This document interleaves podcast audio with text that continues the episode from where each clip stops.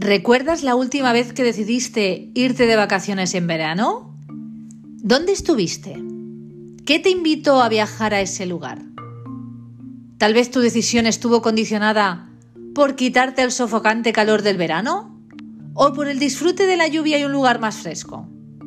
Detrás de esta decisión hay un secreto escondido. Permíteme que te cuente. Nuestro cerebro procesa la información que nos llega a través de los sentidos y aprende a seleccionar aquello que considera útil para sobrevivir. En este afán de supervivencia, crea patrones de decisión que utiliza y refuerza constantemente. Así, desarrollamos nuestro estilo personal de toma de decisiones. No hay dos cerebros iguales y cada persona tiene un mapa mental distinto. Todo esto pudo comprobarse ya en los años 70, donde dos investigadores muy curiosos, John Grinder y Richard Butler, decidieron observar a los comunicadores de éxito. Al observar detenidamente a estos comunicadores, se dieron cuenta que conectaban con el mapa mental de su interlocutor y conseguían influirles. Realizando estas observaciones, se dieron cuenta de varios aspectos muy interesantes que ocurren en nuestra mente.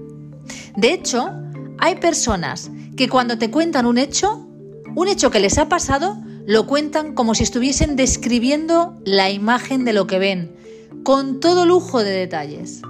También hay personas que se sienten muy cómodas moviéndose hacia algo que les apasiona. Y otros, en cambio, tienden a tomar las decisiones precisamente conectando con lo que no les gusta, para invitarse a actuar.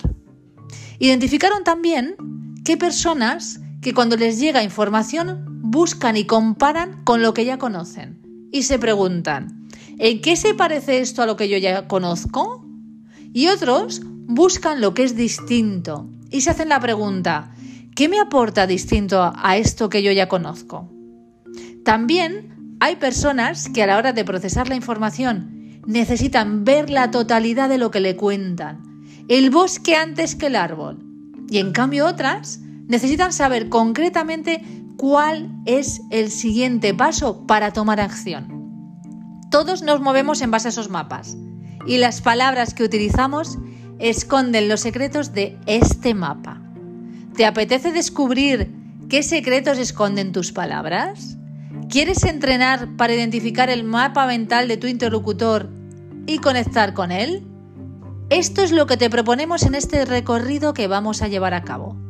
Para poder acompañar es necesario conocer, y en este caso conocerse.